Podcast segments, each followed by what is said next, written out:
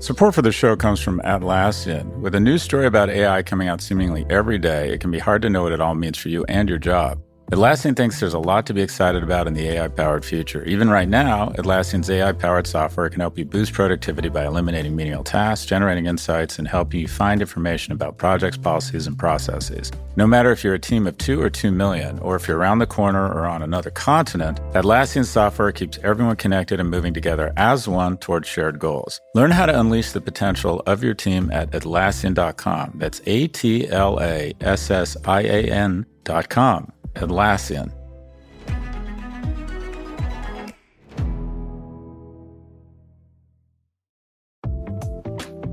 Support for this show comes from Mercury. There's an art to making the complex feel simple. Everything should be in sync, so even the smallest part serves a bigger purpose. Simplicity can transform your business operations. That's why Mercury powers your financial workflows from the bank account so ambitious companies have the precision, control, and focus they need to perform at their best. Apply in minutes at mercury.com.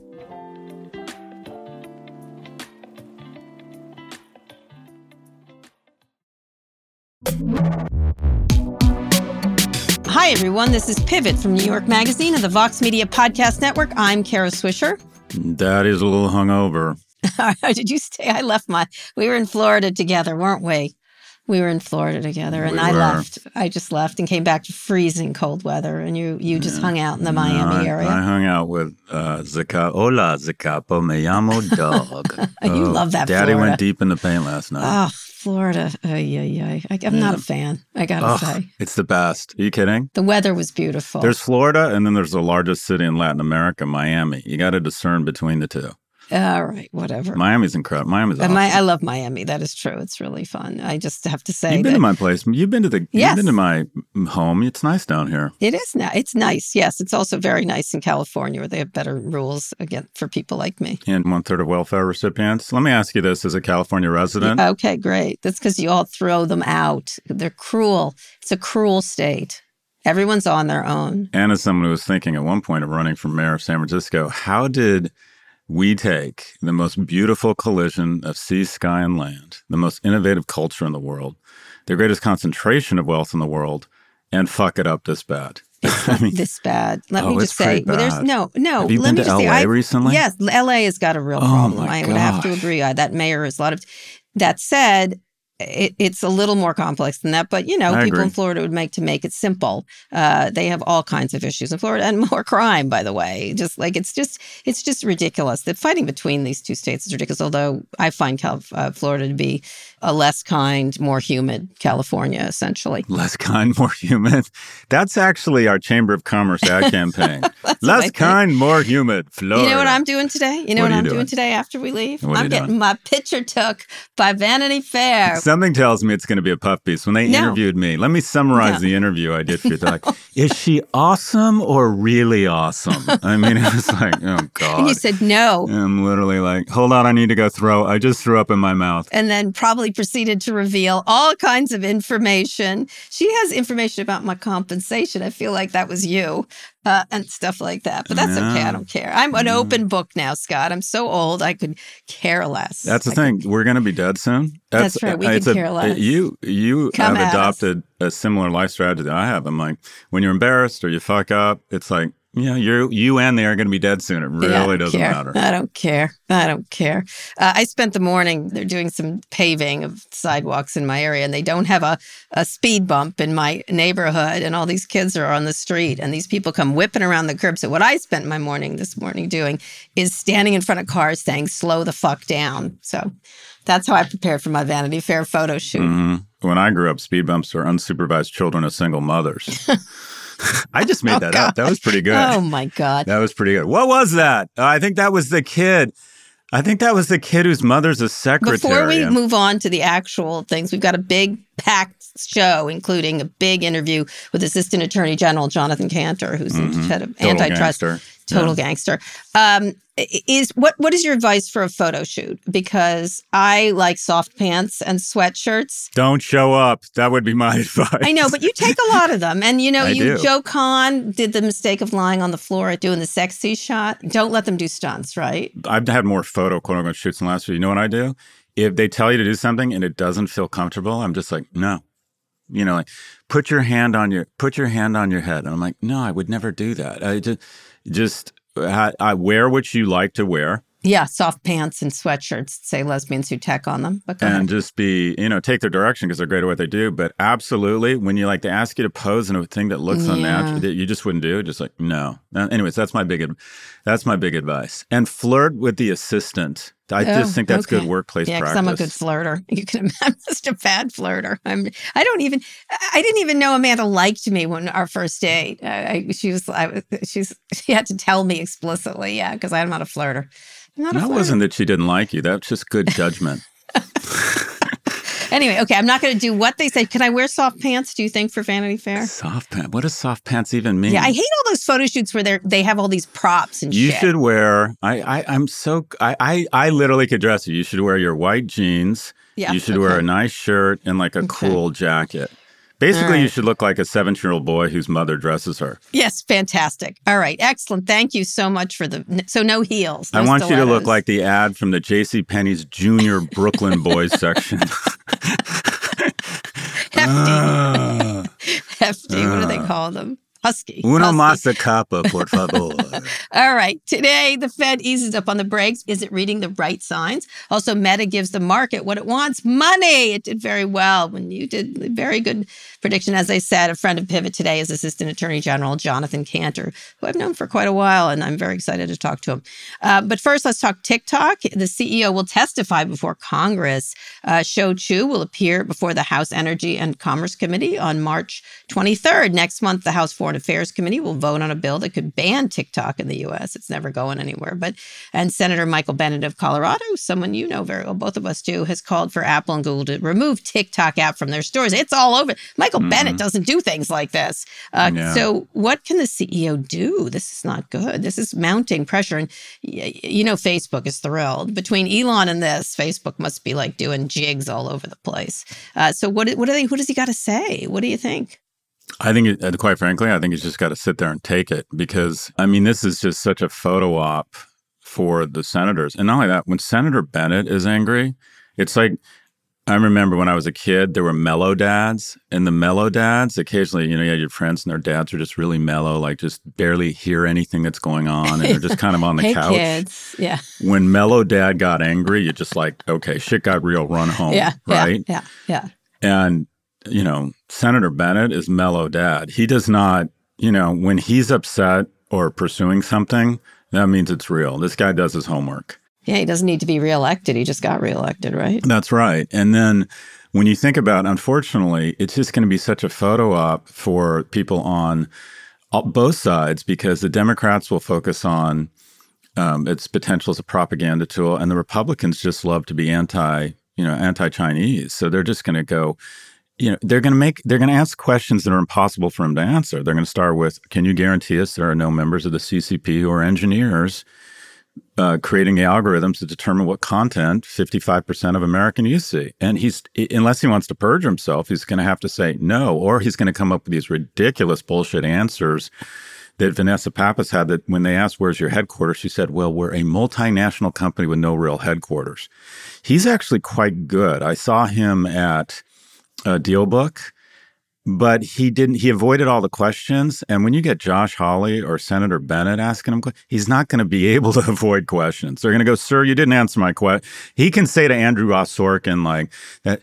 He can say, you know, bullshit answers like, "That's a key issue we think about a lot. We have a team devoted to figuring this out." That's not going to fly in front of these folks. It's going to be great theater. Yeah, it should be interesting. I think they, they, the Congress has to be very careful in not looking like they're just pandering. You know, I mean, just like they have to do it surgically. If, if they, some of these people are good at that, and if they do it just for show and do stupidity stuff, I think that's a problem. And the question is whether they're going to actually do anything. If any of this stuff is going to pass, banning TikTok in the U.S. seems very drastic to me. I don't a lot of money, a lot of dough. 100%. And you and I agree that they'll probably figure something out or come to some sort of accommodation because there's just so many, there's so much, not only money, there's so much American money at stake here. It, it'll be fascinating to see, you know, what, I mean, what's interesting is that universities are blocking it. I mean, schools are deciding you cannot have it. I mean, just it, there is a slow creeping ban mm-hmm. of TikTok. Most of those happening. are around addiction and time spent. Uh, but yes, yeah, it's not the Chinese thing as much as it is the usage yeah, is usage. We'll see. But it is a lot of money. So I always think money wins, but we'll see. Speaking of money, Elon Musk continues his search for more Twitter revenue. The company announced this week that it will begin charging developers for access to its API, and that's the data stream that powers tons of third party services and apps like Tweet Delete. Uh, researchers also use API to track hate speech and misinformation. There's certainly value to API. It probably is a better way to make money than the blue check mess. The company is, may finally start to include payments. We've been talking talking about this. It's an area of expertise of Elon's. It's been applying for regulatory licenses and building relevant software. Again, somewhere he's super comfortable. He also wants a system to allow for crypto payments. So that's not really something that's everyone's clamoring for right now. So is that going to help? I mean, payments, sure, if you trust him, and certainly not advertising. I, I went on yesterday. My night's usage has dropped from eight or nine hours a week to 44 minutes a week. Hmm. It's crazy. And what are you doing with that time? Other than Vanity Fair photo shoots. Yes, I have another photo shoot on Monday in New York. Of course, I'm staying you do. at your place. Of course, you do. I'm doing a fashion photo shoot. They decided I was fashionable. Argent. This I'm sorry. Argent. What what fashion magazine in hell? It's it's called. Uh, it's it's. You'll see. It'll be good. It'll be oh, good. God. I, I, offered your apartment as a photo shot for taking pictures. They're they're anyway. I'm not going into that. We'll talk about that later. Where do you spend your time? You're saving eight and a quarter hours. Where are you spending it? Uh, I was in post texting you, texting a lot. Um, Eleven hours on texting a week. It's crazy. You're reconnecting with people? Yeah, I guess so. Real in real time. So you you just tweet to people via text. yes, I guess you're so. like you're like George Santos is an idiot. You just start texting it to people. I do, I do. That's funny. My own little Twitter. But I went back on. I literally got an ad for this week crappy ads everywhere, yeah, all over really the place. And then the sir, the for you was stuff I do not want, and I keep saying I do not want. It was like it wasn't even George Santos. It was like I don't know, and I got off, and I just got off, and so. And and of course he's he's somehow managed to push my stuff down. Everyone's tweeting at me like I can't see you anymore. Like I said, I'm mostly not here, but I'm also uh, I think he's been pushing me down. I don't know. I don't care. I'm only here 40 minutes down to 20 minutes, 10 minutes a week, except just to market our stuff. That's what I use it for. So how can he make money, Scott? Well, just to just to go back, so I went off of Twitter for a month. I decided I'm just going to take a break and I want to pour some of that energy into post. And I found one, it's beneficial to your mental health. Yeah, you just agree. Eh, you hate to admit that this shit impacts you, but it does. There's just no getting around it. And I went back on and immediately on almost any tweet, it's not even it's the comments. You get comments like I I block comments now, all of them. Uh, yeah, I'm going to I'm actually I think I'm going to I'm probably going to block my comments cuz you get just constant tweets of I put out a thing about population decline, which has started the shitstorm um, and people say, you know, Scott, you should really do, as an academic, you, you have an obligation to pursue the truth and your data is flawed. And I'm like, that's a pretty serious accusation. And I'll click on it and it'll be someone with three followers and a picture of a dog. So it's clearly a fake account. And then you go into your head and you're like, who has decided to anonymously try and undermine my professional credibility? And you think, is it people who work for companies who are investors whose investments I've criticized? Is it the GRU? I mean, you, because I've been critical of Putin, and you go to these very weird conspiracy places, and it's just not good for your mental health. It's and then people are just say stupid angry things, and then they say stupid angry things at other people in the comments feed. And the thing, and I realize this is you know ad brought to you by a post investor. People are just more civil they, they disagree. They're like, I, I disagree, and this is why. What do you think? They want to have a conversation. and and I don't mind that. Wherever you go elsewhere tends to be nicer. So you, uh, you go now. You're you're doing it regular. You're back. I'm not. I'm on ten minutes a week. It's going to go to ten minutes to just post our stuff. I'm taking your advice. I use it to market my content. So if I put out a No Mercy No Malice podcast, when I drop a Prop G pod or when we drop Pivot, uh, take a clip and post it on Twitter, but I don't use it to engage or for to to put stuff out. It's just what you know, you after a day you're like, what am I doing? I'm spending 15 20 minutes at night that I could be spending watching Netflix or hanging out with my kids or something because I think I've got something funny or interesting to say and then I just why the fuck do we need this? I've stopped myself a lot. Yeah, I, I do. I'm actually enjoying Post quite a bit.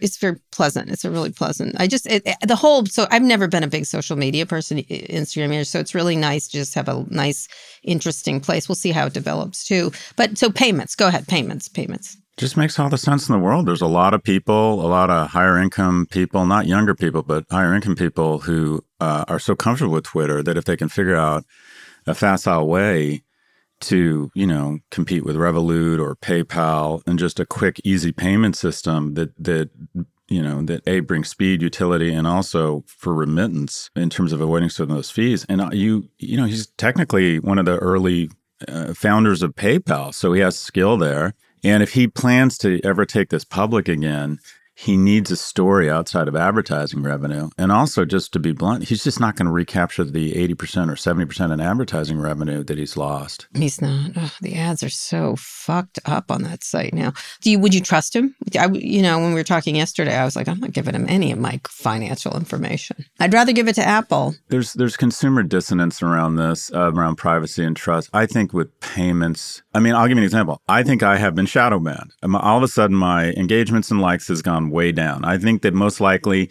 Elon winks at someone and gives them a list of people that aren't fans and don't support his lies and bullshit, and they just slowly but surely get less engagement. That's a conspiracy theory. You can't, but it's very difficult to prove. Whereas with payments, if your money disappears or a payment doesn't get there, there is a digital breadcrumb trail. So I don't think you need to trust them. I just don't want to I'd rather use other people. I'd rather use other people. I'm not going to use this service. Uh, I, am down with that. I hear you there. It's always been shitty in terms of privacy, Twitter, and I don't think it's any better now. It's worse. I would. I wouldn't have trusted in the previous administration. By the way, API charging for it, sure, why not? Um, well, say more. I just, you know, Twitter's, this is, I've written about this for years and years, and I don't even understand it most of the time when I'm writing about it. But, you know, it's, uh, they've, they've given access to this API for various reasons over the years, and people use it. You know, they wanted to develop these third party services. That's what they wanted. Now he obviously doesn't want to. So if people want to use, you know, pay me for like he'll probably want us to pay for us marketing our stuff on there. Like, uh, that's a good argument. I'm not going to do it then ultimately but that's he can make that argument. That's a decent argument. You know i think the researchers should get it for free for example. There's value to it. It's it, sure sure. That's all i got the long ball edge of edge case or moonshot here that could end up making twitter I, the only thing I could think of, people people will say, is there any way he gets this thing back to 45 billion? Is there any way this isn't a loss for him and his equity investors?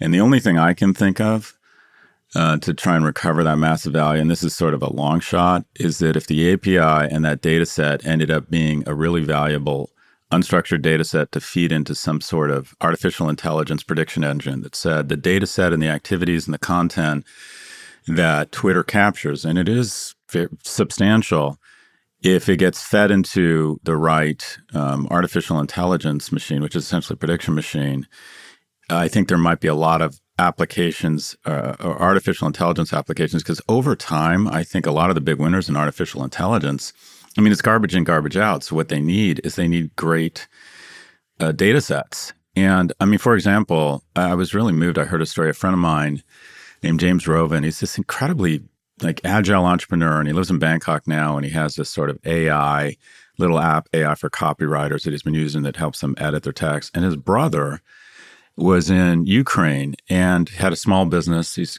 kids, you know, kids' brothers are really entrepreneurial. And he hired a bunch of engineers. There's a lot of tech talent in Ukraine. And he had about 12 or 14 people. And all they would do is pull together data sets to feed into AI applications. And so this has been going on for a while because these, these AI machines need data sets to start learning. And what this, this is not the story. The thing that was so moving about it is that when Putin invaded, I mean, these are like 12 or 14 engineers in their 20s, you know, overweight, eating Doritos and drinking Diet Coke. And the day that Putin came across the border, they didn't show up to work next day and they joined the Ukrainian army. I mean, he said they've all left, they've all joined the army. And two are missing, two are MIA. And I thought, Jesus, can you imagine something happening? I mean, it's just so unfathomable unfathomable for us to realize what really what often happens in the real world.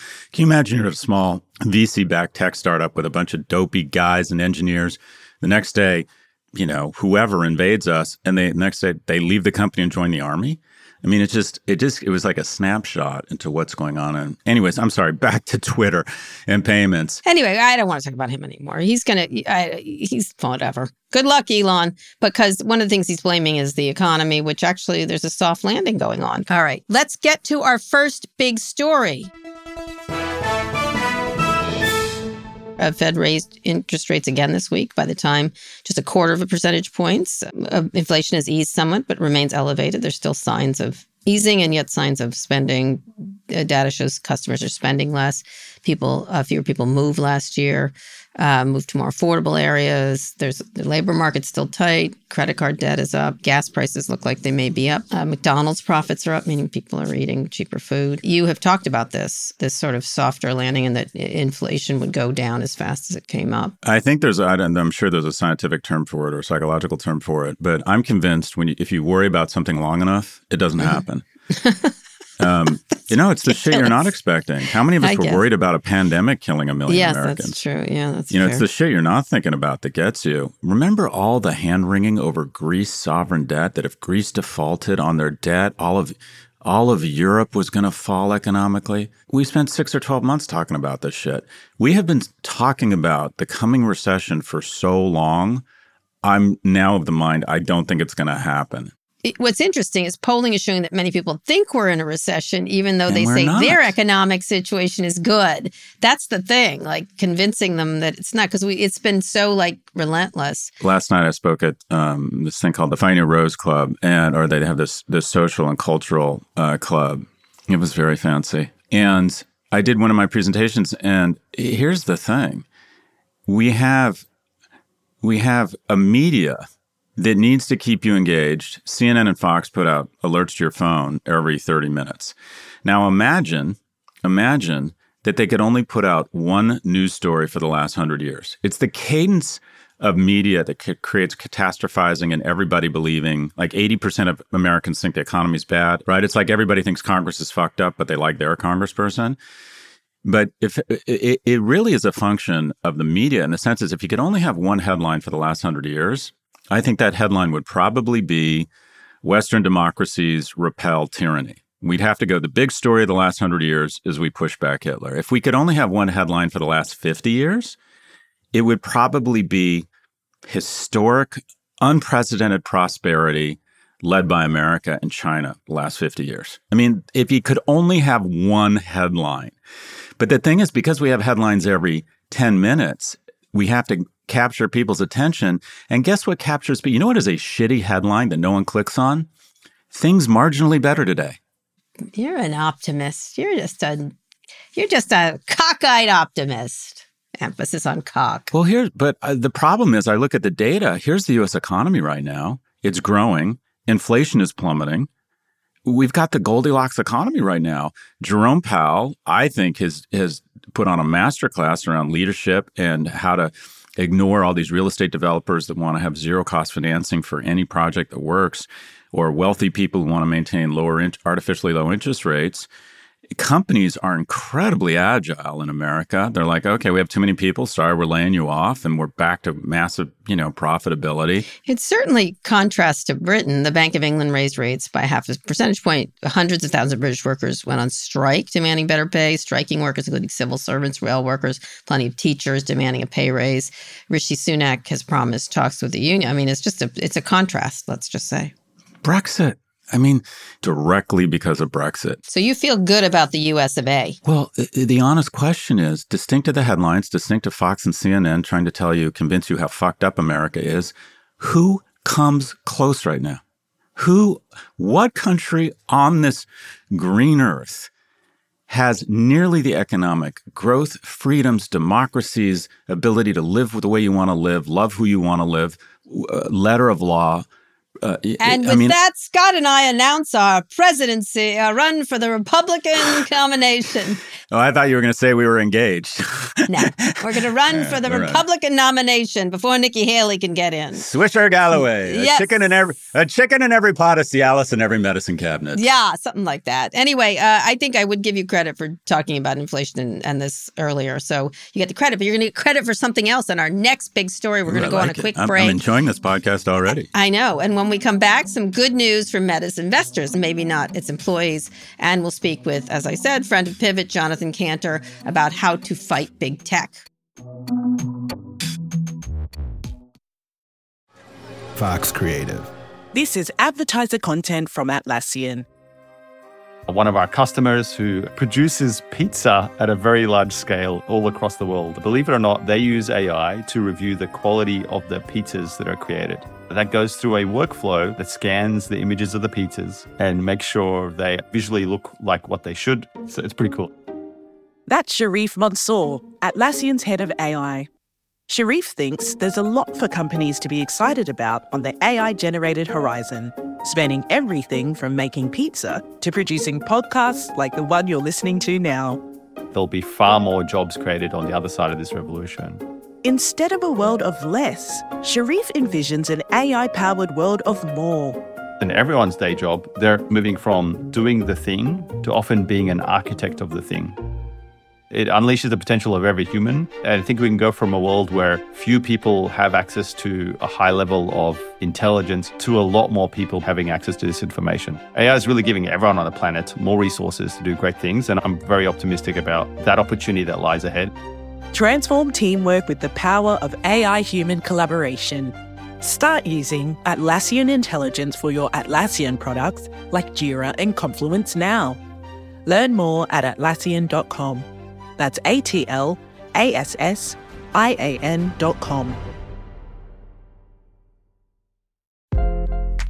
Support for Pivot comes from Atlassian. Atlassian software, including Jira, Confluence, and Trello, help power the collaboration for teams to accomplish what would otherwise be impossible alone. Because individually we're great, but together we're so much better. That's why millions of teams around the world, including 75% of the Fortune 500, trust Atlassian software for everything from space exploration and green energy to delivering pizzas and podcasts. Whether you're a team of two, 200, or 2 million, or whether your team is around the corner or on another continent altogether, Atlassian software is built to help keep you all on the same page from start to finish. That way, every one of your teams from engineering and IT to marketing, HR, and legal can stay connected and moving together as one towards shared company wide goals. Learn how to unleash the potential of your team at Atlassian.com. That's A T L A S S I A N.com. Atlassian.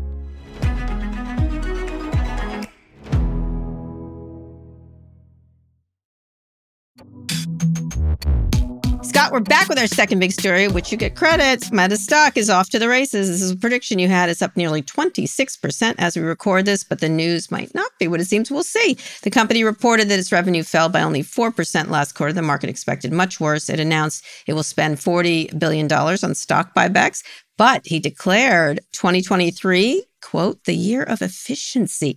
I don't know what that means, which means taking the sign that more layoffs could be ahead, or also that he was cutting into the metaverse, which a lot of the money, he said, is not going to the metaverse, it's going to their core services. A lot of the research and development money, which I think was key. That was key to me. It's like $33 billion, some enormous amount of, of money uh, that was going to Meta is, seems not to be going to Meta.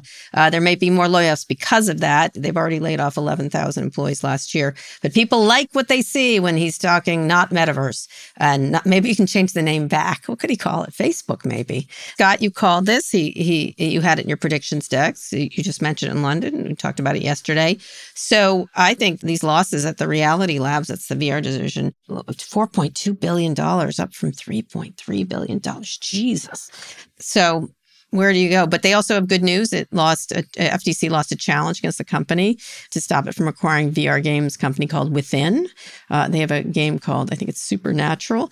Um, but the judge has already thrown the case out, according to the New York Times. We'll see where it's going. Uh, the decision is sealed. Uh, we'll see if the FTC appeals. It's a, it's a, I thought this was kind of a, a stretch for the FTC. Nonetheless, what do you think? What do you think? Uh, because other earnings were not as as good. Uh, sh- shares of Snap fell 10% on a disappointing Q4 report. Uh, that's roughly three quarters in a row for Snap. PayPal announced layoffs of 2,000 employees. Electric vehicle maker Rivian will lay off 6%, which may be good news for later down downstream good news for all these companies. Anyway, Spotify had some stronger user growth, and Netflix, of course, did much better than they thought. But we don't have hard numbers on that, or people think they're going to do better. So, talk about Facebook specifically and what's happening here. Well, there was a lot of good things, and there was one great thing in this earnings report. I mean, for example, for the first time, they crossed a milestone. They now have 2 billion daily active users. I mean, there is no religion, there is no society, there's no construct that attracts 2 billion daily active users. I would argue it's still, you know, for a while before TikTok takes over, it's the most successful product in the history of mankind. And then the word uh, reels grew 20%. And I got to admit, I don't like to admit it. I'm watching a lot of reels. And here's the thing you go to TikTok and then you're like immediately register, oh, TikTok's better. The algorithm's better. There's a depth of content there that's better. But here's the thing because I'm on Instagram, Reels is just very easy. It's, I mean, it's sort of an argument for Jonathan Kanter, but Reels was up dramatically. But the word that sent the stock skyrocketing was their focus on, and I'm sure they thought about this word and had a lot of very high price consultants determine this was the right word to use was efficiency. Because what that's basically saying is this might be the anesthesiologist bringing Mark back from his ayahuasca hallucination trip and saying, okay, you're losing over a billion dollars a month on this this fever dream of yours. And every if they took that money if they just closed the whole thing down and it immediately goes to the bottom line because they expense it all immediately just their savings on reality labs alone just those savings would make it one of the most 20 most profitable companies in the world they would save 12 12 or 15 billion they would increase their profits by 12 or 15 billion dollars a year there's there's maybe a couple dozen companies in the world that do 12 or 15 billion dollars in profits a year. Maybe there's 50, but still it's just the whole market went, oh, "Okay, he's starting to wake up." The he's he's put the meth down. Maybe who knows, right? Okay, he's showed up at practice. He's uh, Mbappe, or the world's greatest player, and uh, I'm not saying Mbappe has a substance abuse problem, but he showed up to practice and he's not drunk uh, we're going to win this game. The year of efficiency. The year of efficiency. So boring, isn't it? It's, but it's you're right. They love it. They love the idea. It, it's not clear. I think it doesn't mean layoffs. I think it does mean. I think he's talking about cutting back this is you know he loves to double down this guy but i think uh, and he does like pushing through but i think he's smart. He's also a very canny young man. He's still a young younger man. He's a great business person. Yeah he really is. He's kind of bill gatesian in that way. He's also a bit of a sociopath and very immature but other than that he's a great business person. No look uh, compared to so many we know now, he seems very lovely. Uh, let's just say. I love that the best thing that's happened for him is so many shittier people have come on the scene. TikTok and Elon. It's like anything else. Like he's had a good year. M- Mark. He's been the ultimate heat shield for every other tech company, and then TikTok and Elon showed up. Yeah, it's true. I mean, it'll be interesting what the, effic- year of efficiency means, but it's a ter- that word is such a dull word the year of efficiency. It's not, it's so unsexy and so perfect for this. Um, we'll see. So, where do you, you did say the stock was going to go up. Very good call. Uh, what about the other companies? Any of the others? You know, Snap really got kicked in the teeth, even though my kids use it all the time. Another prediction was that the subscale ad market, and, and we, I called out Snap was going to have a terrible year. They can't, they're subscale in it. I love Snap. I think Evan Spiegel is just such an impressive young man. And I do think he has a, a, much broader sense of the world than some of the, quite frankly, the men running these companies his age. But here's the thing with TikTok and with uh, Apple and Amazon and Netflix now showing up and trying to get advertisers to spend money on their platforms, he can't compete. He's subscale. He can't make the types of investments. And there's all the streaming, all the things are so he's got to sell that company. It's a good product, good product, 100%. good product. My kids love it. Yeah. Ha- Yeah. They hate Instagram. They you know, a lot of people depend on it. Speaking of a communication system, but time is not on his side there. Uh, speaking of which, I mean, Instagram's been a real boon to Facebook. And by the way, Kevin Systrom started a new company. Maybe we'll talk to him at some point. I heard but- about that. He's starting a Yeah, starting- Artifact. It's a, it's like a news It's like a Twitter service. competitor, isn't it? I- I I have just started using it. It's it's more like a news reader. Anyway, there's been a lot of these attempts. He's so clever. Uh, we'll see. And he seems to have gotten a lot of uh, media partners. So we'll see. I think people are looking for a place to do news reading too. It's it's purely news reading. It feels like it feels like so far. But I haven't used it enough to know, so I'm not going to comment on it. Um, I I don't have time. I don't. Have, I do have time. I'm not using Twitter very much. Hello, Vanity Fair. In in this way, please. Welcome, welcome to Scott Galloway's apartment. Kevin, Kevin, you sold that company for too little money. Kevin's a really wonderful entrepreneur too. Mark Zuckerberg owes his debt of gratitude to Kevin Systrom, a wonderful entrepreneur who founded it with Mike Krieger. And it ended up being the best acquisition and the most underpaid. I would agree, and I think Mark knew it at the time. He was he went on a walk with Kevin Systrom, as I heard about this, where he turned to Kevin right after the acquisition and said, "I really took you guys like that." Like that. I really took advantage. Can you imagine getting a bit like They paid 19 billion for WhatsApp. I mean, yeah, that that that would they got a great deal. That was probably as good. The the close second to that is probably YouTube. Anyway, You know, Twitter tried to buy Instagram, and and then Kevin sold it to Facebook instead. Twitter anyway, fucked it it's a great though. story. Actually, it shall be in my book. Uh, it shall not be recounted in Vanity Fair, but it shall be in my own book about that. That was some time. I remember that very clearly. Uh, with Rivian, it just doesn't have. It's, it takes a lot of money to build a car company. what was the Civil War like, mommy? Anyway, it was a civil war. It was. Poor Dick Costolo. They got like run over. Him and Dorsey got run over by Mark Zuckerberg in that. Sorry, Dick, but that's what happened. Electric uh, vehicle maker Rivian thing that was interesting. I was reading a lot of stories on. I'm super interested in the EV sector. I think it's just expensive to build. They got to build manufacturing. Elon took that pain a couple years ago. The whole stack is expensive to build a car company, and if you don't have it in place, it's a great car. From what I understand, truck I understand, but it's going to be hard, and uh, and they're going to struggle because it's costly to build plants and to get them going, et cetera, et cetera, and have that stack you need to start to really sell. There's certainly going to be demand out there for all these cars. I just got an update. Uh, you know, I bought a Rivian or I put a deposit down. I'm going to look so ridiculous in that thing. I'm just going to look so ridiculous. I'm so excited. We're going to do a cross country drive. Do you know that? So it's either the Bolt or your Rivian. you always promise these dates. That literally sounds like hell to me. No, we're doing. I have a new idea. I have a new idea. you and I. Remember when Gail and Oprah went on a cross country trip in a car, and then they argued the whole time, and they had a little camera in like the in like the dash cam or whatever. We're doing that.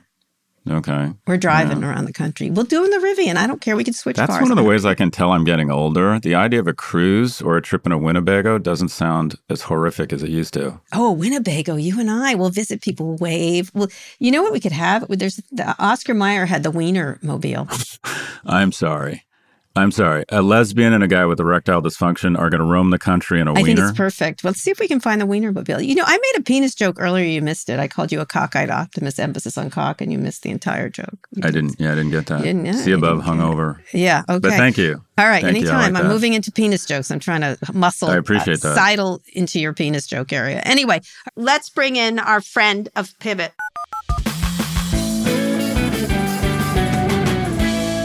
Jonathan Kanter is an assistant attorney general at the U.S. Department of Justice. He oversees the department's antitrust division, including its new lawsuit against Google that claims the tech giant illegally monopolizes the online advertising industry. Welcome, Jonathan Kanter. Thank you for having me. It's great to be here. Thank you. Finally, Let I'd be remiss. I've known Jonathan for a long time um, when he's been a lawyer and various things that he's worked in the tech industry a lot. And so we've talked many times over the years, but now you're in a, a very new and important position, which took a while to get there, correct? Explain how you how where you came from so people can understand. Sure. So I started my career actually at the government, working for the Federal Trade Commission. Uh, then eventually I went into private practice, uh, where I worked on both sides of the V, as they like to say, meaning I represented both defendants and plaintiffs. Um, and then over time, I built somewhat unique practice for Washington, D.C., which was re- representing companies who were advocating in favor of antitrust enforcement. And through that process, I became very familiar with the arguments um, and the um, ideologies that surround the importance of antitrust enforcement. And uh, it it's it's an area of deep passion for me. So why is that? Uh, explain like this. This is something that has not been, I guess, renovated or fixed in a hundred years. Is that about right? Hasn't been shifted in our country. Yeah, well, it has. So about 40 years ago, it took a shift in a very different turn. It with Bork, correct? exactly. Yeah. And so sometimes people call that Chicago School Economics uh, or the Bork Revolution, uh, which put forward a frame that antitrust should be viewed through a very narrow lens. And um, we should only enforce the antitrust laws when there is a very high degree of certainty uh, regarding anti competitive effects. And that high degree of certainty is even higher than what the law requires because of a concern around things like error costs uh, and chilling innovation. And as a result, antitrust took a turn to be very narrow. Uh, and enforcement was dialed down, particularly in the area of monopolization, where we stopped seeing the kind of old trust buster type cases that uh, people associate with the antitrust laws uh, back from the old um, Teddy Roosevelt and um, uh, and uh, Robert Jackson, Thurman Arnold days. But there was Microsoft. There was Microsoft. Who want to get? I'm getting to Google in a second, but go, there was Microsoft, which was mixed. Correct? Am I correct? Like when you look back at it. No, it was a success for the Department of Justice. They they not only won monopolization case, they won it in a in a dynamic tech industry and set forth a really important precedent. The problem was that that precedent wasn't applied very often because there weren't many cases after US v Microsoft. And so the last uh, major case that the United States government at the Department of Justice filed on monopolization grounds uh, after Microsoft was when the Department of Justice filed against Google. Against Google, which was during the Trump administration, correct? Correct, correct relating okay. to search. So relating to search, and yours is related. So tell us where where the government is right now, but tell us lay out the case. Sure, and obviously we have two a- matters in active litigation against Google, and so there are significant limits in terms of what I can say regarding cases in active litigation. But let me just give you the lay of the land briefly. We have uh, two cases. One relates to search and search advertising. That case is here in Washington, D.C., uh, and it's scheduled for trial in September. That's the case that was initiated in around 2019. 2020, sorry. That case is um, uh, pending, and and we are preparing to litigate that case. And your argument is they're too big. they monopolize the search industry, and they monopolize the search industry, among other things, through a series of agreements uh, that uh, locked up default um, search positions on things like Apple and uh, on browsers and elsewhere. Uh, and then there's a second case which we recently filed, uh, and that the Attorney General uh, had the pleasure and privilege of joining him at the podium to talk about this case um, about a week ago. that relates to ad technology. And this is the kind of the pipes and plumbing that are used to sell, uh, distribute, and present ads online. So um, these are the services that websites, um, news organizations, and others use uh, to to buy and sell ads. So they're on both sides of the equation in that regard. In that correct? case, yeah, we talked about this during our press conference and in our complaint, but uh, their ads in um, uh, online ads are sold more like commodities or stocks than they are like Mad Men style ads. And uh, the allegations in our complaint is that Google uh, has the dominant position as the exchange. They represent the buyers, they represent the sellers, uh, and then they buy and sell on their own exchange. And that they've engaged in a wide range of conduct, including exclusive deals, tying, uh, and manipulation of auctions in order to monopolize that market and build a moat around that business. First off, uh, nice to meet you, Jonathan. Thanks for your good work. Can you give us more insight into what it is exactly that Google is doing to kind of lock up the online advertising market and how it impacts advertisers and consumers? Sure. So, uh, as the Attorney General explained during our press conference, um, the the conduct cuts across a broad range of, of categories. So the first is they own ad server and they tie that ad server to their ad exchange, for example. Uh, others are exclusive deals. So saying that if you want to get access to uh, uh, the Google advertising demand, you have to use um, their um, advertising technologies and tools.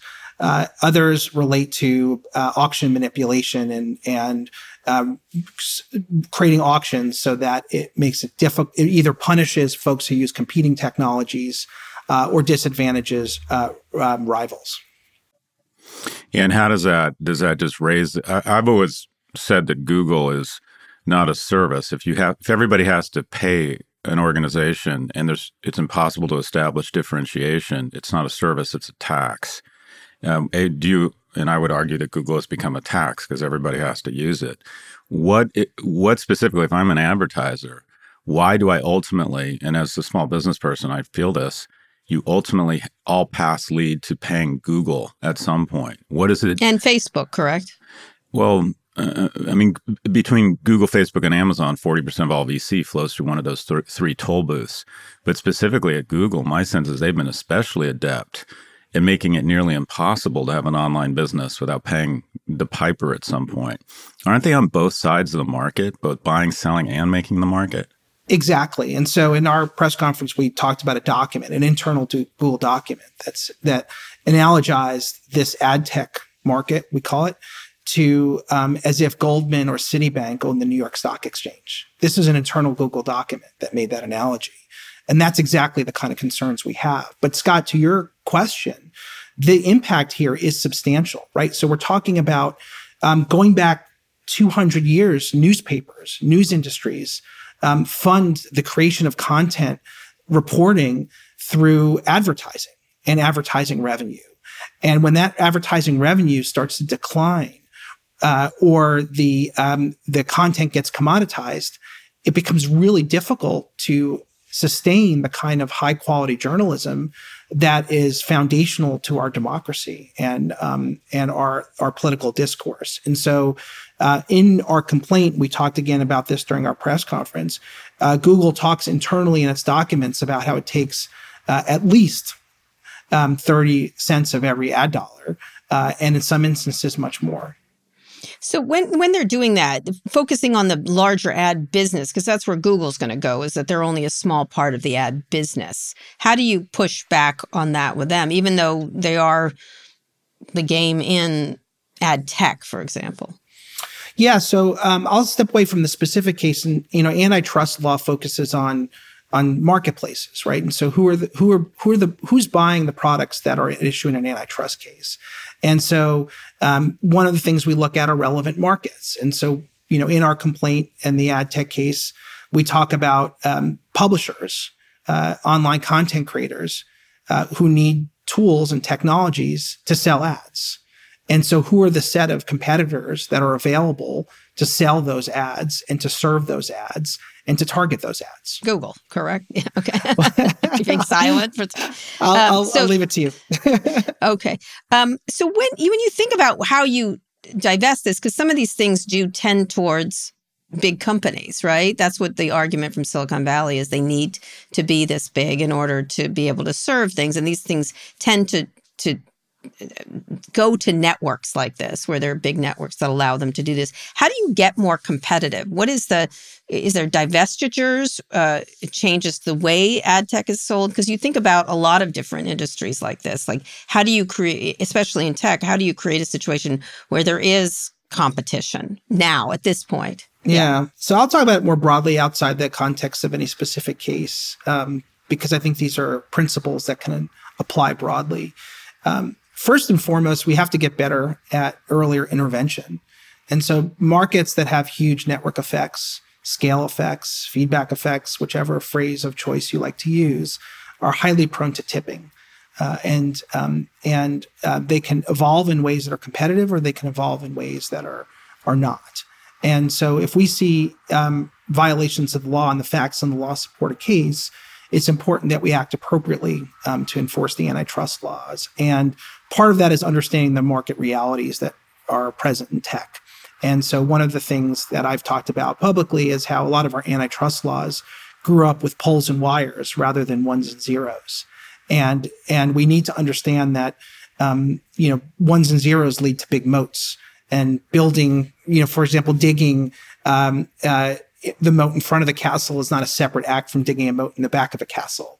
And and these are dynamics in marketplaces that we need to appreciate better. But they but they wouldn't act then. You know that. I mean, I I, I went back. I'm working on one of my, my, my memoirs, and I'm finding stories of me when Google tried to buy Yahoo. Do you remember, or at least take over their ad business?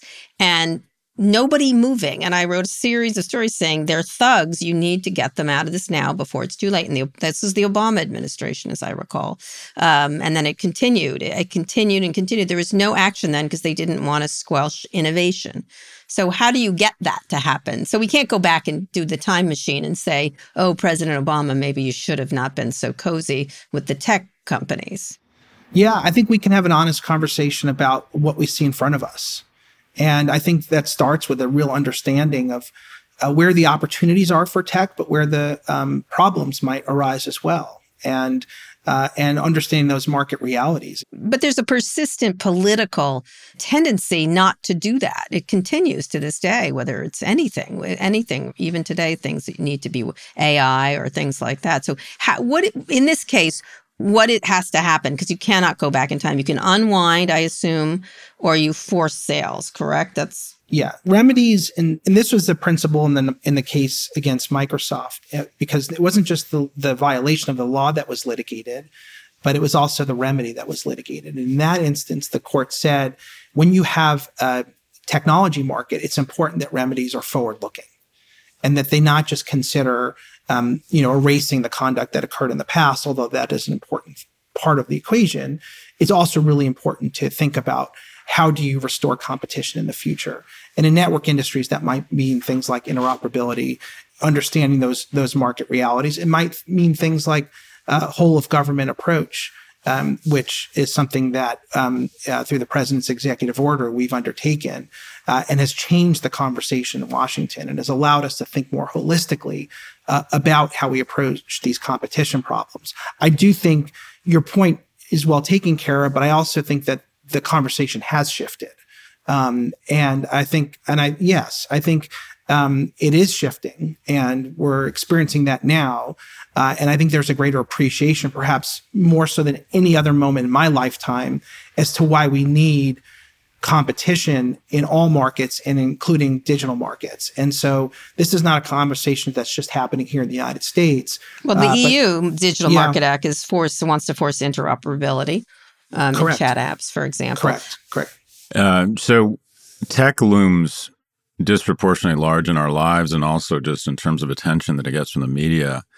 But there's other industries that slowly but surely, because of a decline in actions filed by the federal government around antitrust, have gotten increasingly concentrated, maybe even more concentrated than tech. Are there any industries you look at, Jonathan, whether it's big pharma or big health or big chicken, what have you, that you think don't get enough scrutiny in terms of the concentration and the resulting increase in prices and market power? Yeah, so we have um, a wide range of industries that we where we enforce the law, and so we have a very vibrant program in the agricultural space, uh, including in meatpacking um, and um, seeds, in a wide range of areas that we think book are, distribution. Are book distribution. There's only you. one. There's only one. Um, and so we're thinking about healthcare um, one of the one of the mm-hmm. um, areas that we're seeing is yeah, hospital networks. Yeah, yeah, but it's it's not just hospital networks; it's payers and providers consolidating, um, and and so we are actively thinking about how to be um, forward thinking and understanding the impact of those shifts. So you're absolutely right, Scott. Like the this is not a problem that's um, confined to tech. I think tech is a problem that many people relate to because of their products and services that they see in their daily lives. But um, we hear from uh, from so many different stakeholders across so many different industries, uh, agriculture being you know, chief among them. So, uh, the general, con- I would agree with you that the mood has changed. It does feel like there's there's a, a tectonic shift in the support for some of these actions, but the actions have declined consistently. And whenever you're at a conference, you're talking to economists, there's general agreement that many markets have become too concentrated.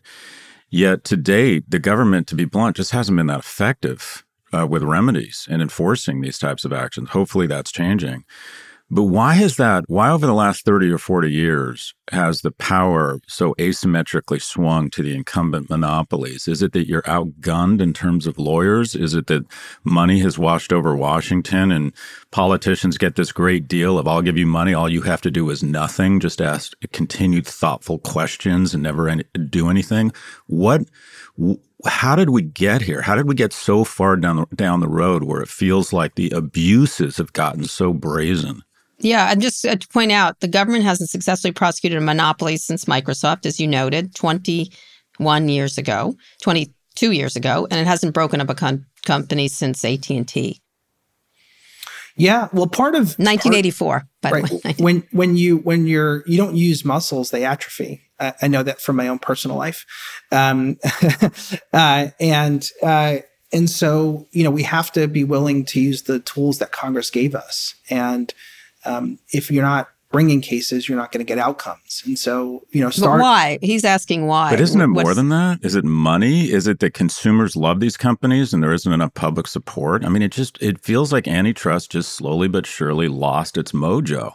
Well, it goes back to the conversation, or start the beginning of our conversation, which is, you know, there became this sort of movement against enforcement. And um, it led to, and I've talked about this publicly, a mood that um, erred toward under enforcement, even when violations of the law uh, were clear based on, um, you know, you know, key longstanding principles of antitrust and sound economics. And so, what we see now is, um, I think, more courage in the willingness to use the law when it's the appropriate tool. Again, I want to be very clear: we follow the facts and the law wherever it takes us uh, and we look at every case on its own merits. Uh, but we have to be willing to use the laws that Congress gave us in order for those laws to be effective.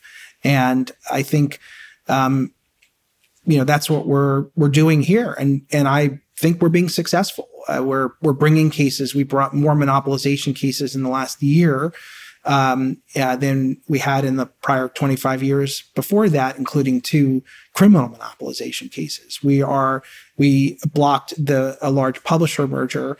Um, you, on, that was this is Simon and Schuster, yeah, and Penguin House, Random yeah, House. on on a on a theory that was not just um, focusing on what people pay for books, but was focused on uh, the ability of authors to have advances and uh, to get the kind of compensation they deserve to fund the creation of the content that's necessary for that important market.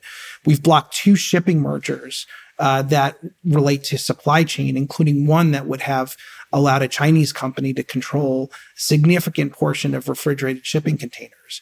Um, these are, um, and we are taking a more principled and sound approach toward um, merger remedies, where you know simply um, you know where we're always happy to listen and entertain remedies for mergers, but we're not willing to accept emerge, uh, remedies that provide um, present unnecessary risk for the American public.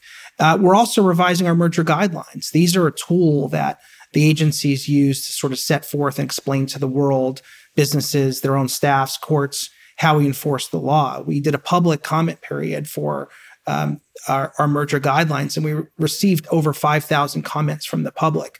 By way of comparison, the last time around, I think we got about 100 uh, about 15 years ago. And so um, we're we're actively taking steps to redefine and rethink how we approach the law so that it's more faithful to the to precedent, more faithful to Congress. So there's also though the heft they have. Now there's two things I see that you have a problem. One is big tech has a lot of money, as talk just noted, but they also uh, argue talk about innovation almost constantly that they need this that's always their argument. They they they are already being regulated by the marketplace, and let's believe in the marketplace.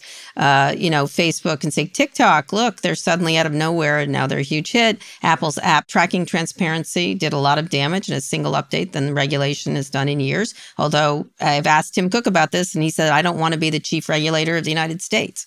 I really don't. This is not my job. And you know, even Makan Delrahim, your predecessor, had said the slow roll of these companies of how much money they they have and how much time and how long these cases take to, to happen is problematic for the government. And related to that, it's that maybe judges are not so amenable to this, that you, you have a real problem with judges. And this just happened to Lina Khan this week with Facebook, got pushed back on a purchase of a Oculus type developer that they bought um, to supernatural to make it better for to use VR.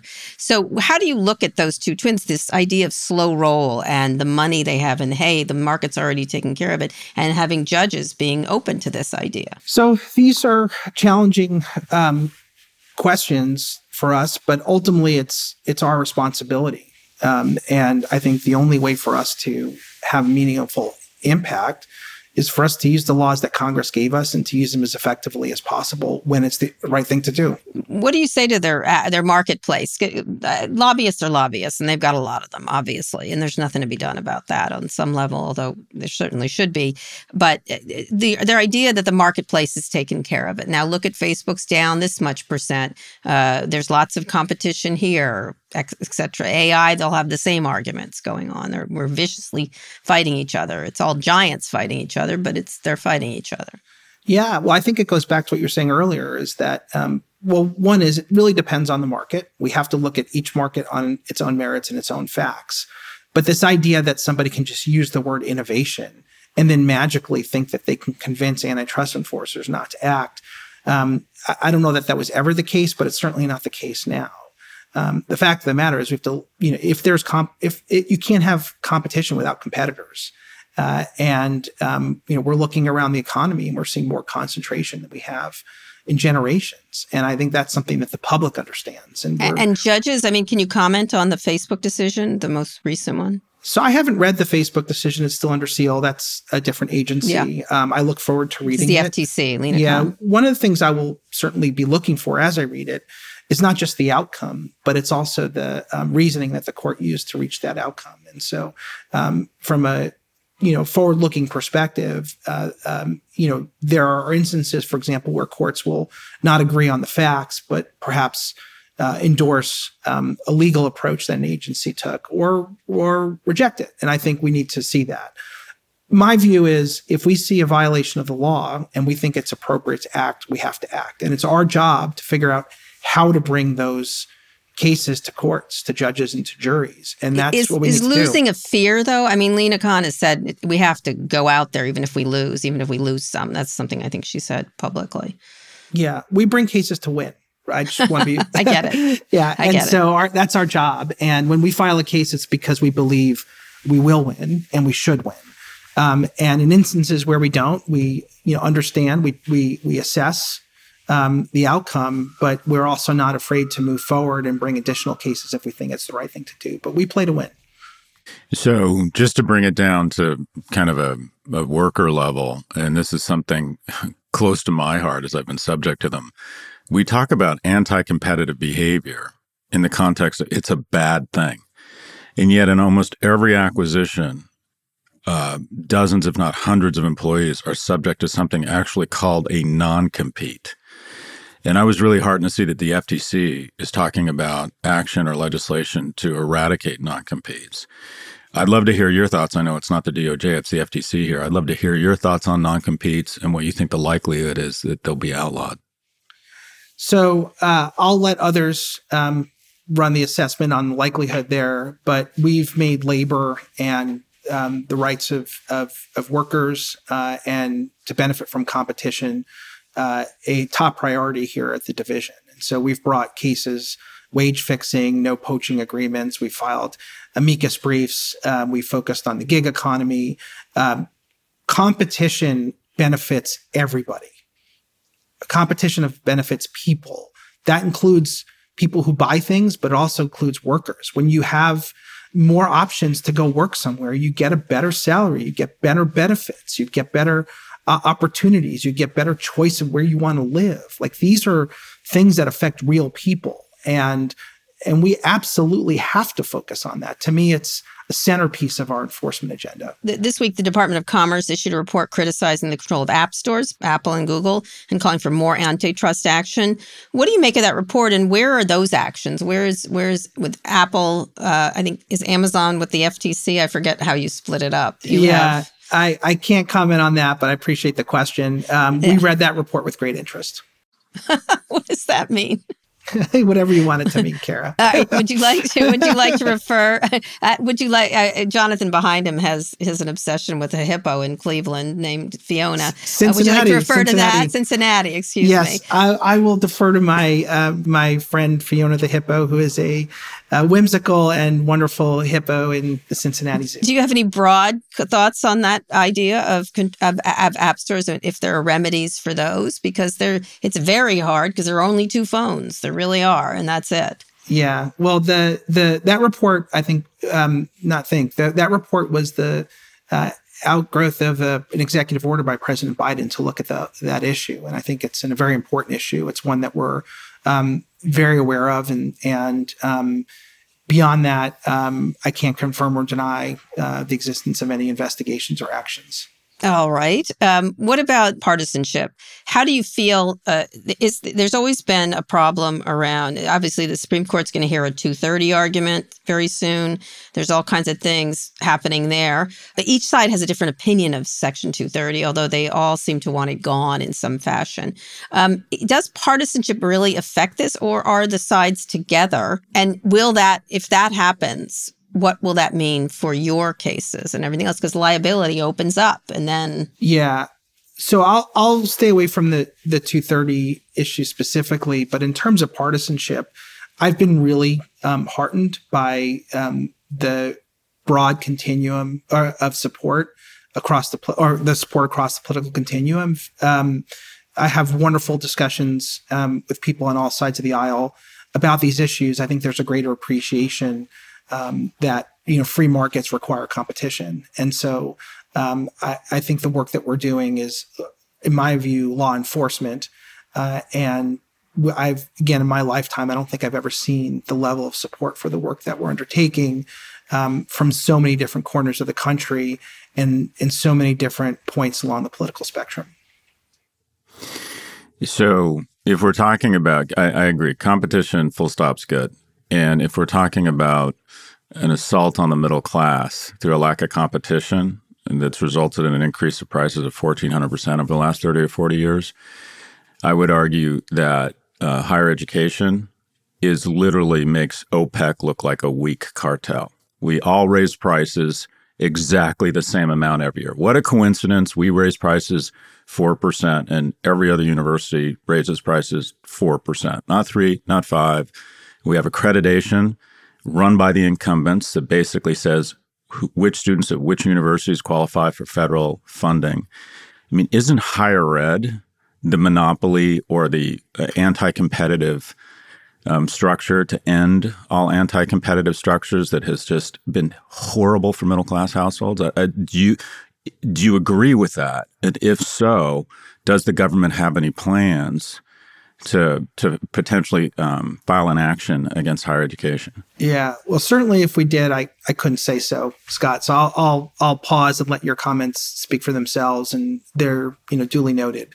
Um, I, I will say I do want to kind of point to your point about the middle class and and, and competition working for people.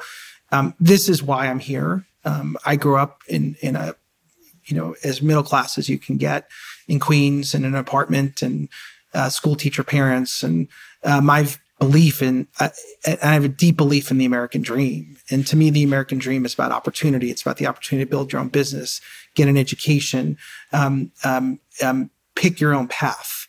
And so I do believe that you need a competitive on economy in order for that opportunity to exist, regardless of whether you're growing up in Queens, Iowa, uh, San Francisco, or Austin, uh, or Dallas. It doesn't matter.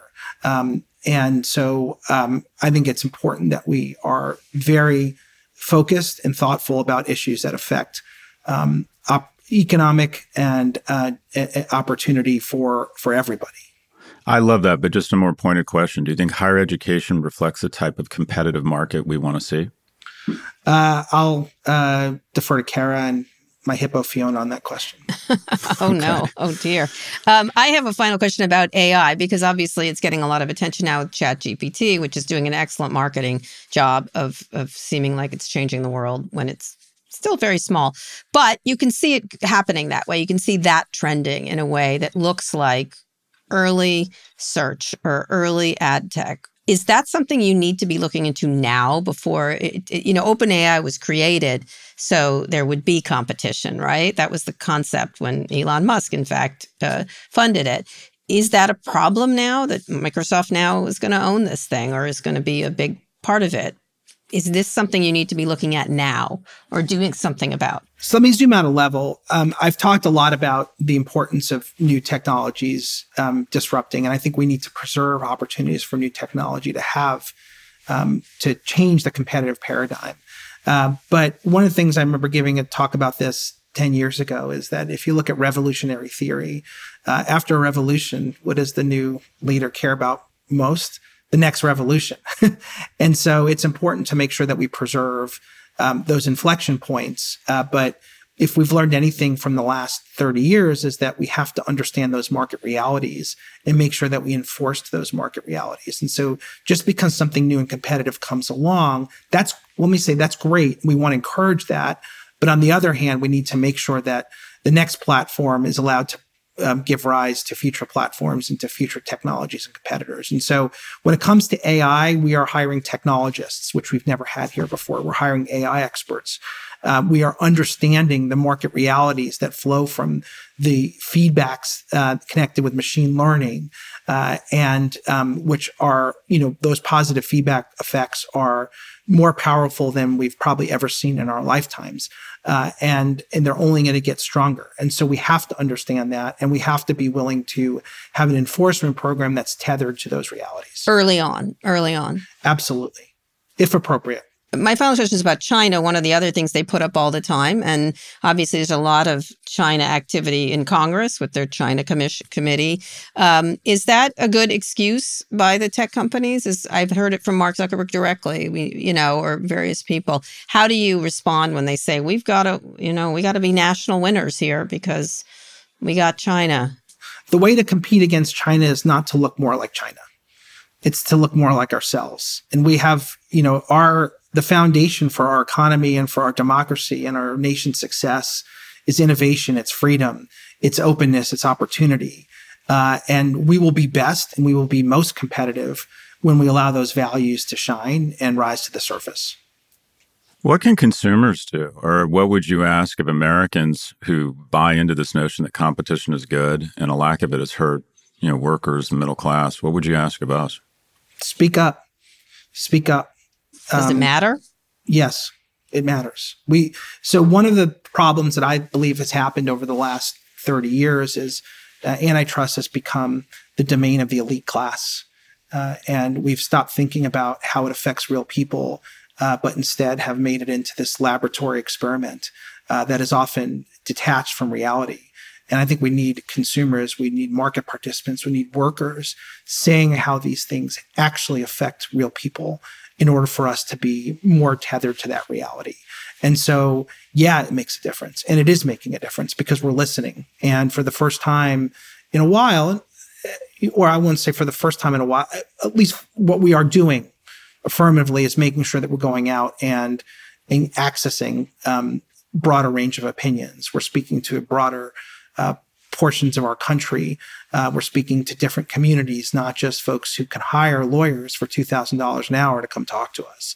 Um, we think in order to be effective, we have to engage with farmers. We have to engage with um, uh, folks from across the country, all different uh, ways of life and stripes.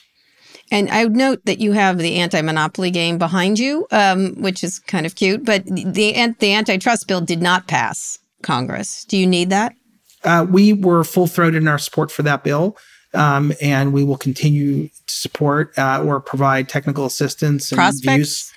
Um, I'll leave that to others. In this job, my job is to enforce the laws that Congress writes, and so we're going to. Were use, you surprised it didn't pass? Uh, I'll leave that to um, to others. Again, we we were supportive. The Attorney General supportive. Um, we think it, it would have been a um, helpful, um, but in the absence of new legislation, that's ultimately it's up to Congress. They have to make that decision. They write the laws, we don't, and so we just enforce them. One of the things that had been talked about when you came in is that there were mugs about a, a law firm. Uh, I think it was Kanter Wu Khan or something like that, which was the three your names. That's Lina Khan, uh, your name, and uh, Tim Wu. Tim, Tim has left uh, the White House. I, I did an interview with him recently. Lina is, uh, is at the FTC. Uh, she's she's working on a number of cases. How closely do you work together? How how is is that something that happens or do you work separately or figure out just split things up and go that way so our, our work on enforcement is independent um, so we we investigate our, our cases independently and pursue our cases independently and um, the FTC, there's a lot of coordination with respect to policy issues. For example, the merger guidelines is something that we're doing with the FTC. We work on policy initiatives with the FTC. We have some degree of overlapping jurisdiction, so we have to work out who's going to investigate what. But ultimately, when, when the rubber hits, meets the road, we're focused on um, on uh, on our own investigations. And and so so there is some degree of court uh, of, of, collaboration with our, our partners at the enforcement partners at the commission. Uh, in terms of uh, uh, enforcement actions, though, I, I, should be very clear, are done independent of of the White House or and so or, so yeah. the attacks by by tech on all of you actually, especially you and Lina that you're fav- you know that you're against tech, etc. Did they land in any way from your perspective? Uh, I keep my head down and focus on doing the job. I mean, that's, you know, um, that's all I can do. And so, you know, again, I think the most important thing that we can do is just really follow the facts and and make the right decisions for the right reasons. And so, um, you know, and and try to drown out the noise. All right. Thank you. Uh, is it Honorable Assistant Attorney General Jonathan it's really just Jonathan. Um, but okay, yeah. all right. Uh, Thank you so much. We really appreciate it. What a what a fascinating time. Thanks for fighting the good fight, right Jonathan. What a fascinating time. No, I'm time. so delighted to be with you. I'm first time, long time. Okay. All right, John. Thanks so okay, much. Take care. Bye bye. All right, Scott, one more quick break. We'll be back for wins and fails.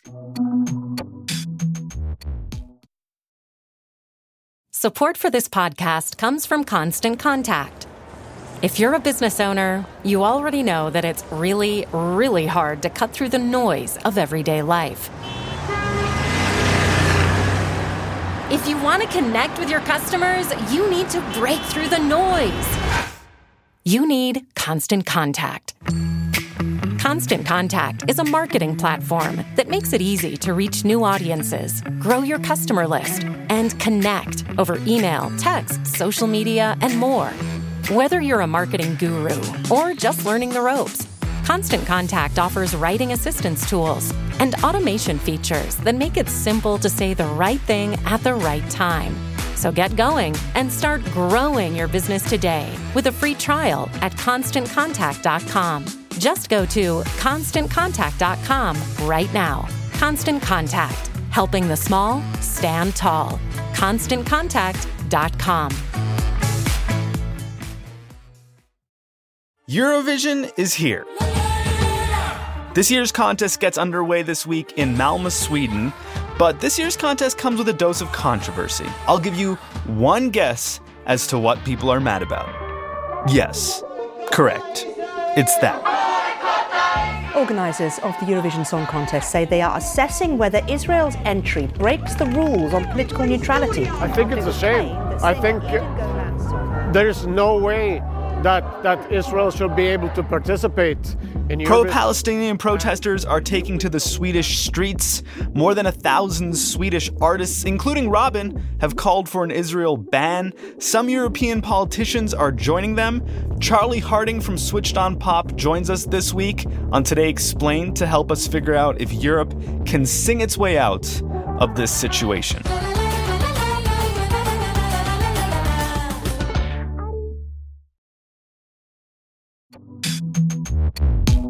All right, wins and fails. You go first. Uh, my win is uh, just the agility of the U.S. economy, and that is, um, you know, I've always said the faster you uh, an economy can fire people, the faster it can hire them. Um, we have between what I think is a master for all the criticism Chairman Powell gets, the whole world holds their breath to see what he's doing, and it looks like he has aggressively raised interest rates, some of the most unprecedented historic increases in interest rates. And what do you know? Inflation is starting to come down as fast as it went up. uh, these companies, capitalist American capitalist companies, see read the tea leaves. They are not afraid to make crisp, aggressive moves, um, and we have uh, effectively again potentially we might avoid a recession. It looks like we're growing again. The markets appear to love this. It looks like he's uh, Chairman Powell has done his job and might be able to slow the increase in interest rates. Or even saying by end of the year, maybe beginning of next year, he might actually bring interest rates down. I mean, there is just no economy that has the leadership at a federal level, that has the amount of capital, innovation, and quite frankly, the agility.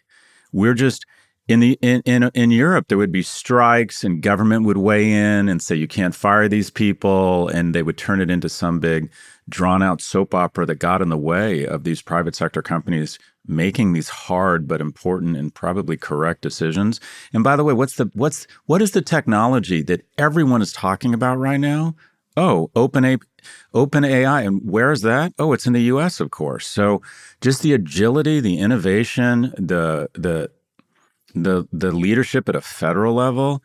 Uh, I just think there's the, we are the triangle of like of innovation and agility and, and we're capital. at each other's throats at the same time. Which but is, that's that's what's so sad. yeah, it's ridiculous. The biggest threat to America is not an external force. It's not an invading army. It's not the CCP. It's not Putin. I know did a bit China, but go ahead. It's that we have decided through our media and our algorithms to pit uh, one another against each other. Yeah, and w- that is the biggest threat. It's like the the call is coming from inside of the house, and we catastrophize everything, everything, and then blame each other. although Putin's still a rogue. It's turned into a rogue, as your friend Ian Bremmer talks about. That's Yeah, but you have one party who wants to cozy up to him because because they see an opportunity to pit them to make Democrats look bad. It's just okay. That makes no fucking sense. If we can't unify around a murderous autocrat, what can we unify Like, around? okay, y- you stop doing the Hunter Biden thing. We'll stop doing the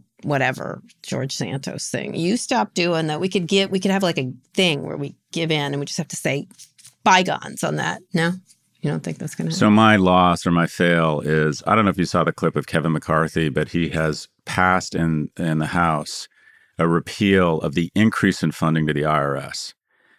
And it just shocks me that the Republican Party has been so effective. it's not going anywhere. I'm sorry? It's not going anywhere. He passed it. Doesn't mean the Senate's. I know, but it, it, it, uh, yeah, the Senate's not. I, I- I think. I think. I don't. I think it'll. It'll hit a brick wall in the Senate. Um, it'll be a partisan vote, just as this one was. But he stood up there and he said, "Promises, promises made." Right. First off, the speaker is, is supposed to be somewhat apolitical. You just don't say He's that supposed shit. to pass legislation. You're just supposed to take the votes and sit the fuck down. Anyways, but this notion, the Republican Party is so effective. They essentially they represent the top 1%, full stop. And they manage to convince people on the lower income side that they're representing them. And the notion that the IRS has is some sort of like demonic force here to harass American households. Defunding the IRS is nothing but a, but a tax increase on lower middle income homes. Because here's the thing the rich have figured out a way, at, with their lobbyists and corporations, to take the tax code from 400 pages to 4,000. So to audit a wealthy person or a corporation takes an army of skilled auditors that are expensive. So what happens? All the technology and all the automation has increased the audit rates of lower middle income homes who cannot get away with any sort of tax avoidance, but they don't have the resources to go after the top 1%. And it's estimated that every year the top 1% avoid about $160 billion in taxes because there's no cop on the beat. And it just amazes me that the American people and Republicans feel like they have brilliantly positioned the IRS as some sort of invading army. No, they're not. When you defund the IRS, you are raising taxes on the lower and middle income household because if the 1% and corporations don't pay their fair share. By the way, 50% of all profits from US corporations have been offshored to lower tax domains. It's a zero sum game, folks. Small and medium sized businesses and lower and middle income households. If big business and the top 1% don't pay their taxes because there's no enforcement, then guess who pays more? I'm still riveted by his Ozempic face, Kevin McCarthy. I, his, his friend Elon must have given it to him. Elon's talked publicly about taking Wegovy and Ozempic and fasting and stuff, but Kevin McCarthy's clearly borrowing some of his or something. I keep staring at it. I'm like, okay, sure, sir. I'm sure he's counting his calories. Um, I have no idea what you're talking about. I'm t- he's skinny. He's he's lost enormous amounts of weight. You haven't noticed. I find that it? lookist. If we I'm said that about a woman, you. you'd be triggered. No, I just I'm going to comment on it. It's I think it's it's very strange. It's sudden weight loss, but nonetheless looks great. Uh, uh, it's performativeness. It's performativeness on the behalf of the Republican Party. It's the same thing, which is my fail, which is Governor Sarah Huckabee Sanders endorsing legislation limiting drag performances. Really, Sarah, is that a huge problem in Arkansas? Let's enrage. Let's demonize the other side rather than focusing on real yeah, issues. it's ridiculous. It's uh, why don't you focus on like things that matter to actual people? It's like I know she's going to say this matters. This is not legislation. This is not legislation. Legislation helps people. Anyway, she endorsed this bill, these bills, and it's just uh, uh, they haven't passed them yet, but it's just insane that this is what they're spending their time on. What you know? what? Again, it's going to happen the same way with this red wave thing that they thought was coming. People care about their pocketbooks. They care about their families. They are not obsessed with the things that these people are obsessed with. I, I am certain of this. I am certain of it. Uh, and we'll see where it goes. But uh, this is also a state that elected Bill Clinton, so it certainly can go lots of different ways. This this state. Um, in any case, th- this is not what makes you a great leader. This kind of thing. I mean, I don't know if you've heard the the rumor, but supposedly Governor DeSantis uh, was at some point a drag queen. He went by the stage name Misinformation. Dun, dun. I'll be here. I'll be here all week. Try the this deal. is a joke. Let's label this a joke. Uh, uh, God, he'd be not. mm, I'm not. I'm not down with him. George Santos though was very good at karaoke. Did you listen to that? Very good. Good karaoke. I'd like to say something nice about everybody. Uh, I I think that I think George Santos is literally the best thing that's happened to the Democratic Party in a long time. I don't know. He's so. Oh my every God. day you're like, what? Huh? Huh? What's my drag name? You know my drag name, What's stage your name? dra- oh no! What? Jenna Talia. oh, that's good. That's Oh. the Zacapa speaking. God, now I'm ta- I'm about to talk about my three year old and peach pie, and you introduced that into the situation. Uh, peach pie. I made a peach pie. I came home last night from Miami. I have a ton of work. Amanda said I'm um, uh, procrastinating, uh, and I baked a peach pie out of. I found frozen peaches in the fridge that I put in there this summer. They looked like a hunk of nothing. And I defrosted them, and Claire and I made a delicious peach pie from scratch. And it was uh, delicious and fantastic. And it was so good. I was like, I made something. I even called Louis and I said, I made something as good as you made. And it was Louis, my older son, who's a cook. And I have to say, the peach pie is my win of the week. And Clara was my helper in it. And it was delicious and it made me happy. And I did, wasn't on Twitter. I'm almost ha- so much happier than making peach pie and not being on Twitter. That's really the goals in my life. So, You know why I married a drag queen? oh no. Because they say go. make because they say makeup sex is the best. I'm On sorry. that note, I got to pull us back from the peach pie win here. I was trying to be wholesome, but nonetheless, you drag us back into filth and degradation where we belong, really. Did you enjoy seeing me? We were together yesterday. That was nice, right? We were actually. yes, I did. I liked it. I, I've got to spend more time. We've got to strategize. You and I. we went to Tiger 21. We went to Tiger Therapy 21. for rich people. it was good. You know, I had I had one question on that thing from someone. It was really unpleasant question from a gay. It must have been a gay man about don't say gay, and I just didn't answer it. What I would like to say is like I think it's a great thing. I'm like, yeah, covering up books is a great thing. It's, it's a great lesson for kids. Cover and just because there's one picture of gay parents in it, like please, I'd like to take your children from you, but I can't. So anyway, uh, I had a great time with you, though. On the other hand, a Oh, that was fun. We had a nice yeah, it was time. fun. We had a good time. Uh, I like doing things together. We're going to be doing more. More is coming. Live Karen Scott is to is coming to your town soon. Where should we go first? Where should we go first? Let's go to Arkansas.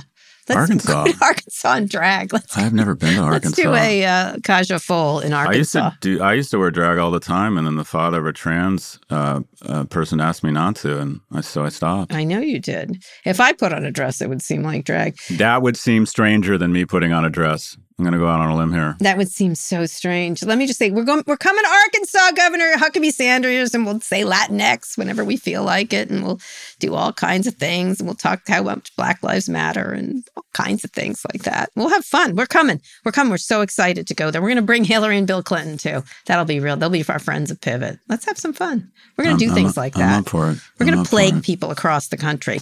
Um, okay, Scott, that's the show. We'll be Yeah. back on Tuesday with more Pivot. This was highly enjoyable, very long show. John Kanter is so impressive.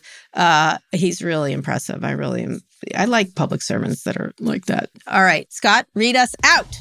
Today's show was produced by Lara Naaman, Evan Engel, and Taylor Griffin. Ernie Indradat engineered this episode. Thanks also to Drew Burrows and Mia Silverio. Make sure you subscribe to the show wherever you listen to podcasts. Thanks for listening to Pivot from New York Magazine and Vox Media. We'll be back next week for another breakdown of all things tech and business. Peach pie. Peach pie.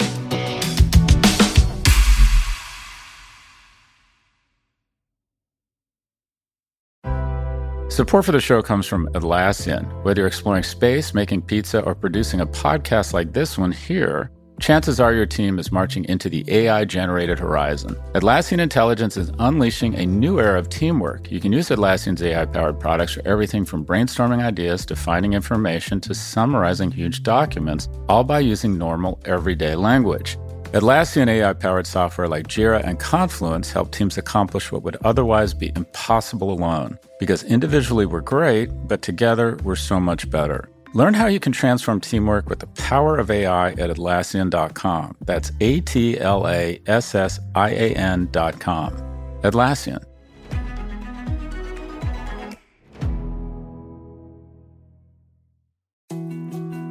More to dos, less time, and an infinite number of tools to keep track of. Sometimes doing business has never felt harder, but you don't need a miracle to hit your goals. You can just use HubSpot because their all in one customer platform can make growing your business infinitely easier. Imagine this high quality leads, fast closing deals, wildly happy customers, and more benchmark breaking quarters. It's not a miracle, it's HubSpot. Visit HubSpot.com to get started today.